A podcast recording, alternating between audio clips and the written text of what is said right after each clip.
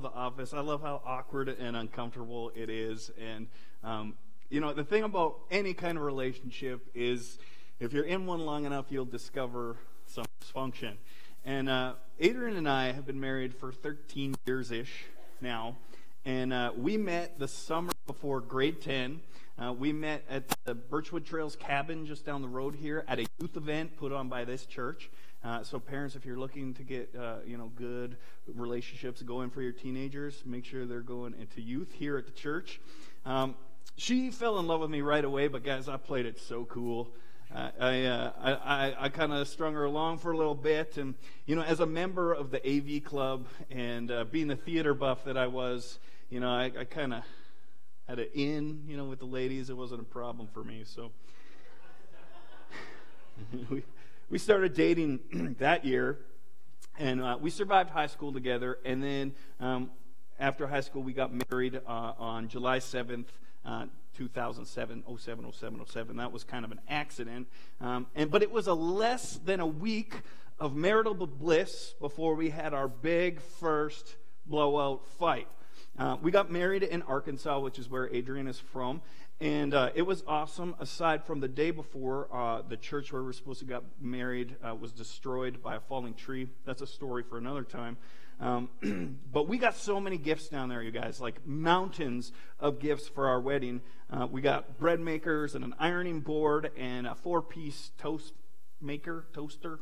You haven't lived until you've made four pieces of toast at a time.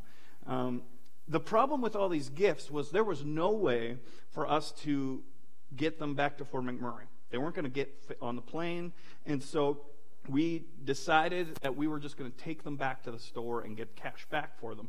Um, and, you know, it's Arkansas, so 99% of the gifts were from Walmart. and so we decided we'll take them back and get a return for them. Um, here is where the fight started. I wanted to take the gifts back at the reasonable hour of 2 in the afternoon, like a sane person. My wife wanted to take them back at 2 in the morning so nobody would see her, like an insane person. There was no way that I was going to wake up in the middle of the night to go to Walmart. Who knows what Walmart is like at 2 in the morning? Well, I do because I, I lost that fight. Since that very first fight, we have fought about a lot of stupid stuff. Um, honestly, I can't even remember uh, half of it. What seems so important in those moments seems not to matter even a little bit in this one. Why do we do that? Why do we get offended so easily? Why do we try so hard to protect what's ours, even when it comes at the cost of, some, of hurting someone else? Now, today is the last message in our dysfunctional series. And we started off by talking about how each one of us is dysfunctional in our own way and how that dysfunction affects kind of all of the relationships in our lives. And that the best way to have a healthy relationship with someone else is to have a healthy you. Uh, the next week, we talked about toxic relationships, uh, about when to press in and solve them and when to walk away. We talked about the challenges of raising healthy kids uh, in today's smartphone world. And last week, we talked about conflict and how to have healthy conflict between each other. And today, we're going to close off this series with hopefully a little bit of hope. We are dysfunctional, there is no doubt about it. But is there a way to overcome our dysfunction? Or at the very least, is there a way for us to learn to live with it? Is there a way to become functionally dysfunctional? Today, we're going to look at a story um, of some family dysfunction that prompted Jesus to say one of the most profound and important things I think that he ever said.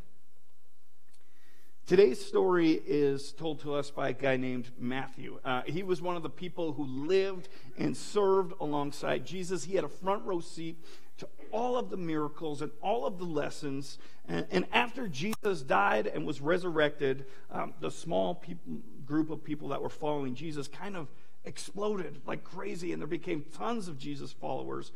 And so, guys like Matthew realized that they need to document what had happened so that future generations could know about this Jesus guy. So, yeah, the account we're going to talk about today, uh, it comes from the Bible, um, but it is in there because Matthew was an eyewitness to the life of Jesus and he wrote it down for us. To this day, Matthew's account and writings of the life of Jesus are one of the most thoroughly vetted and trustworthy ancient texts that there are. They are more scientifically trustworthy than documents talking about guys like Plato or Socrates. So, Matthew tells us this story. He says, Then the mother of Zebedee's sons came to Jesus with her sons, and kneeling down, asked a favor of him. What is it you want? He asked. She said, Grant that one of these two sons, her, her sons were James and John. Thank you. Um, her sons were James and John. And uh, grant that one of these two sons of mine may sit at your right and the other at your left in your kingdom. Now, when I was seven or eight years old, um, my mom used to send me to the corner store to get things like bread and milk. And one day, um, I was caught by the attendant alone at the corner store putting a one penny candy into my mouth. I stole it. And they told me that I was not allowed to come back to the store anymore. So I went home and I told my mom what happened, and she said, Well, did you? And I said, No, I didn't steal that candy. Obviously, I lied. And being, if you know my mom, you know she's not going to let anybody talk bad about one of her kids. And so she drugged me to the corner store and she yelled at that attendant. And she said she didn't care what he saw, that her precious, perfect little boy did not steal a candy. I did. She was a good mom. I was a bad kid. Matthew's story here starts off with this good mom, a mom who wants nothing but the best for her son, a mom who isn't scared to advocate on their behalf, a mom who will stop at nothing to see her sons succeed, but also a mom who doesn't really understand what it is that she's asking for. This isn't part of today's message, but I, I, I want to share it anyways. This week I was sitting with Brune and Shauna and Adrian, three strong, confident, intelligent women who work here at Fort City. And I was asking them for their input on my message today, and I told them of this story I was talking about, about this meddling mother who is coming in uh, to, to, to meddle in her son's lives. And they all kind of paused and kind of looked at each other, and then they looked at me with a look that just said, Lucas, you're an idiot. This story is not a story about a meddling mother. This is a story about a mother who will stop at nothing to advocate for her boys. And, and it's not the point of today's message, but I would encourage you to surround yourself with people like that. People who make you better, people who you trust, people who will challenge you when you let your privilege or ignorance get in the way of what you say or think. So that's an aside. So the mother of Zebedee's sons asks Jesus to give her boys this great honor. And Jesus says to her, You don't know what you're asking. And Jesus said to them, Can you drink the cup I am going to drink? And Matt Manili this week reminded me that at this point in the story, uh, in history, the people following Jesus were following, thinking that he would become an earthly king, that he would sit on an earthly throne, that he would uh, unseat the Romans uh, from the control they had, that, that, that Jesus would become a king. And so when they're asking to sit at his left and right, they're not talking about an earthly throne, they're talking, or a heavenly throne, they're talking about an earthly one. They're asking for power and prominence. And so Jesus asks them this question Can you drink the cup I'm going to drink? And James and John, these, these losers, they peek their head out from behind their mom. Right? They were there this whole time. Oh, hey, Jesus, we're here. We can. We can drink from your cup. This is embarrassing. These grown men, men just sent their mom in to ask this question of Jesus on their behalf. And you guys want to know something funny? Uh, Jesus actually ends up giving James and John uh, a nickname. Uh, and Jesus ends up calling these two brothers the sons of thunder. It's true. These guys were tough. They could, they could work all night. They could probably hold their own in a fist fight. Uh, they had a reputation, but they still had to send in their mommy to ask Jesus this tough question. And so Jesus asks them if they can handle it, and these sons of thunder step out from behind their mom and they tell Jesus, Yeah, yeah, we, we can handle it. All things considered, I think Jesus' response to them is pretty gracious. Here, you guys can read it. I'm going to have a sip of tea.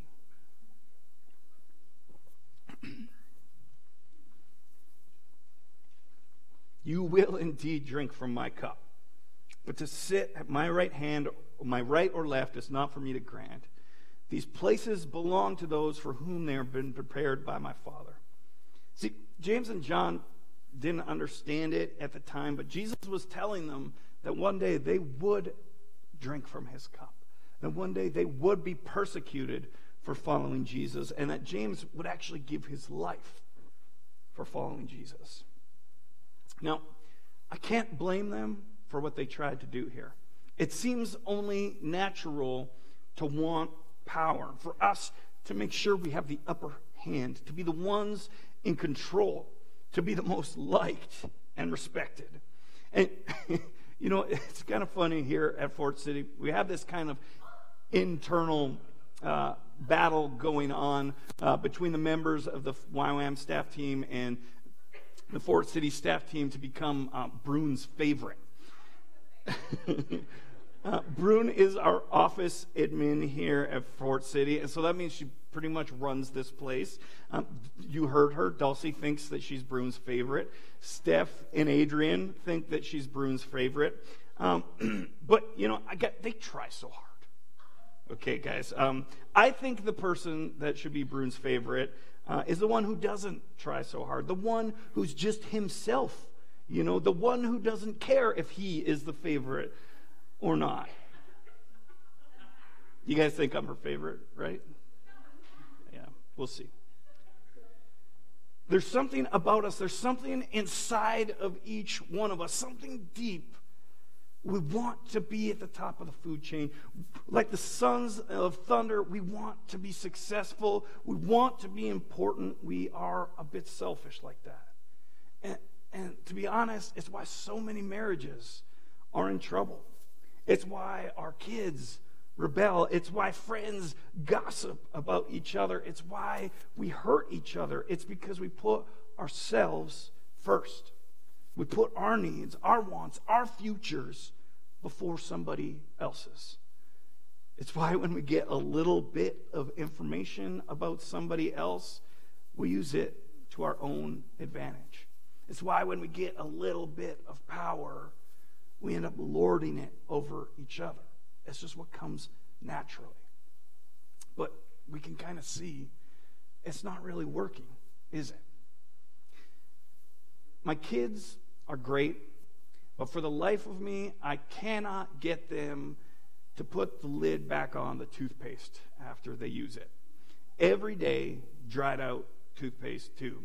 And I'll say to Justice after he leaves the lid off, I'll say, dude, put the lid back on. And then he'll look at me with all the confidence in the world and say, Well, Camille did it too.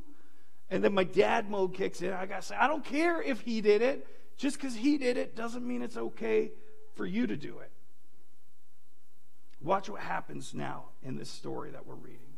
When the other disciples heard what these sons of thunder asked Jesus for, they were upset with Probably not because they thought it was inappropriate to ask for power, more likely because they wished they had thought of it first.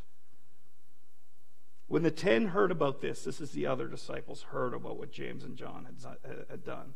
They were indignant with the two brothers.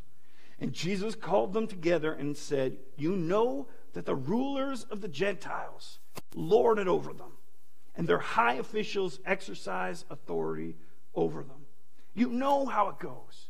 The strong rule the weak, the rich take advantage of the poor, the powerful use their power to hold others down. The winner goes before the loser. This is just how it goes. This is the natural way, the way of the world. And then Jesus looks them in the eye in a way that only he could do and says, Not so with you. Not so with you. I don't care what everybody else is doing. I don't care if everyone else is doing it. I don't care if the whole world uh, rewards the strong and punishes the weak. I don't care if your little brother leaves the lid off of the toothpaste. Not so with you. Instead, whoever wants to become great among you must be your servant. And whoever wants to be first must be your slave just as the Son of Man did not come to be served, but to serve and to give his life as a ransom for many. That is how you and I become functionally dysfunctional. How you and I can truly begin to look and to love in the way that Jesus did. We fight our need to be right in every argument and try instead to be loving we suppress our selfish desire to be first and instead put others before ourselves. We give up trying to build our position and power and instead help those around us discover who they were created to be. You know, Jesus had all the power in the universe. He was there when the foundations of the earth were laid. He was the one who laid out the rivers through the mountains and put the stars in the sky. And he, he saw our this perfect creation take a dangerous turn when we chose to sin and to turn away from him. And instead of snapping his fingers and, and, and, hitting the reset button, he came down from the heavens and he set aside his power and prominence and he became one of us. He lived a good life. He loved everyone around him. He healed the sick and he fed the hungry and he loved the unlovable and he bent down and got eye to eye with the down and out. And he washed their feet and then he walked up a hill of Calvary carrying our sin on his shoulders. And he emptied himself of all of his rights, of all of his power. And he died on a tree so that you and I could once again become God's good creation. And Jesus died the same way that he lived in service to others, a suffering servant. You know that the rulers of the Gentiles lord it over them, and their high officials exercise authority over them. But not so with you.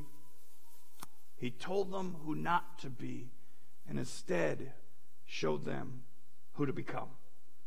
So, here's the question What does that actually mean? What does it look like in real life to be a servant to one another? After the life and death and resurrection of Jesus, the early church leaders devoted a ton of energy trying to answer that question. And I think they actually came up with some pretty good ideas. We have a list. We're going to read through them. Paul told us to honor one another, he told us to accept one another. We're told to bear with one another. I know you can imagine or think about a person right now that you struggle to bear with, to forgive one another. James, the brother of Jesus, uh, told us to pray for one another.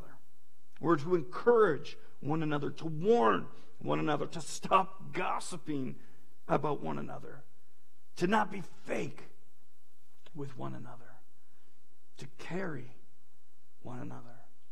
Luke tells us that loving each other looks like sharing each other's possessions.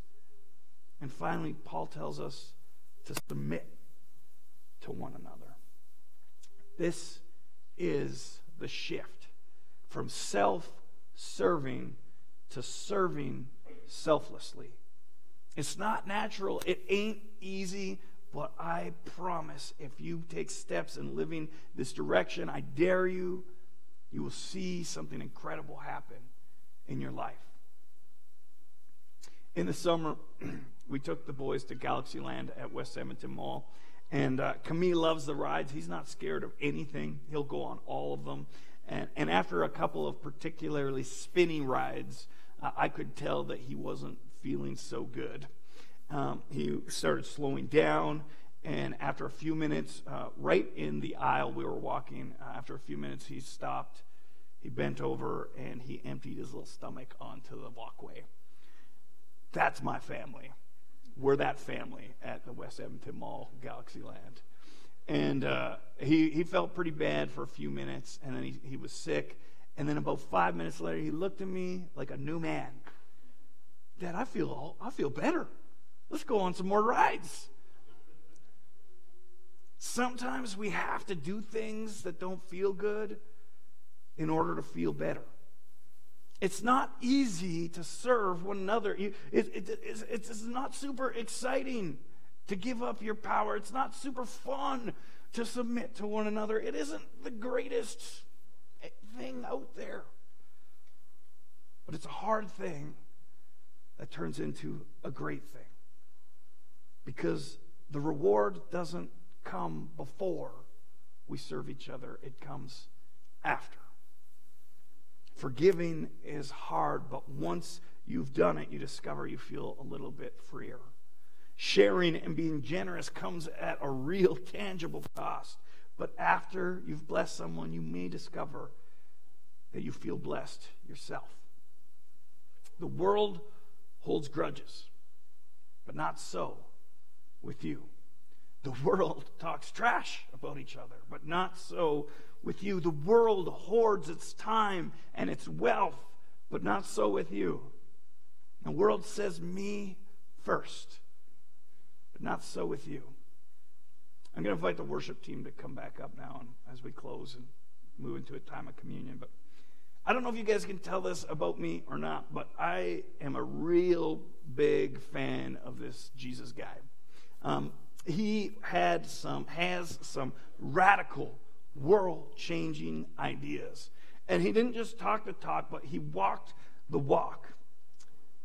It was laid out, it was dark, and Jesus sat with his closest friends.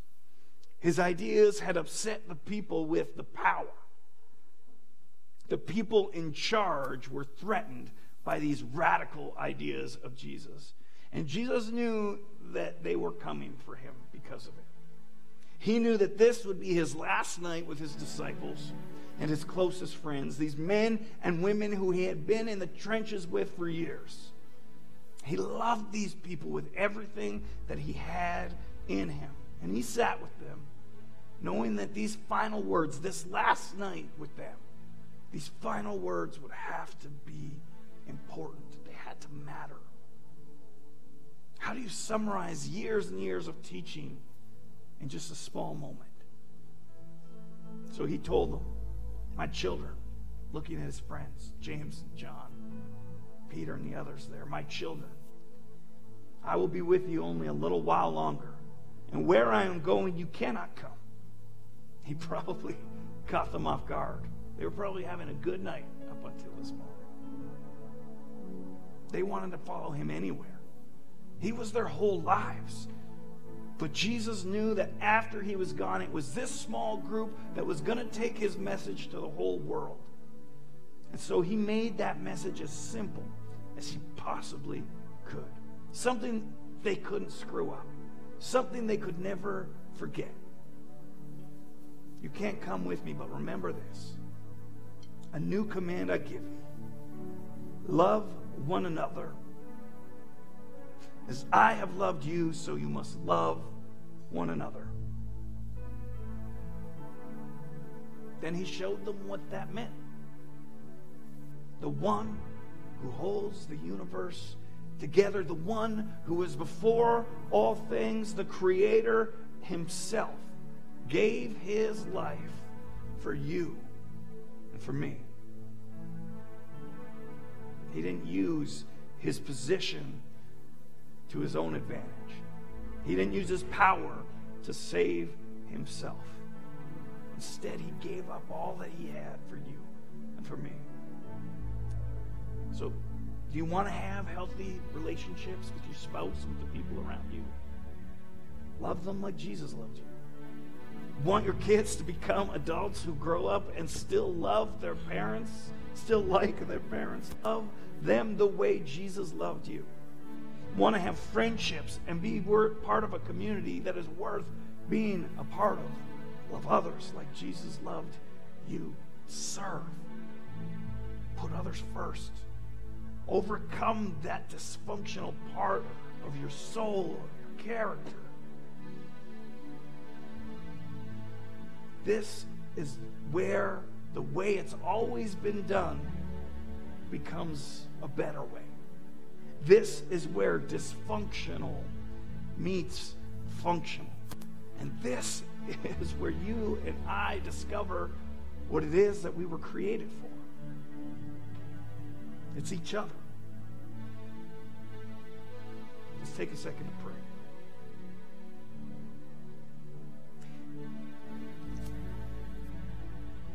Jesus,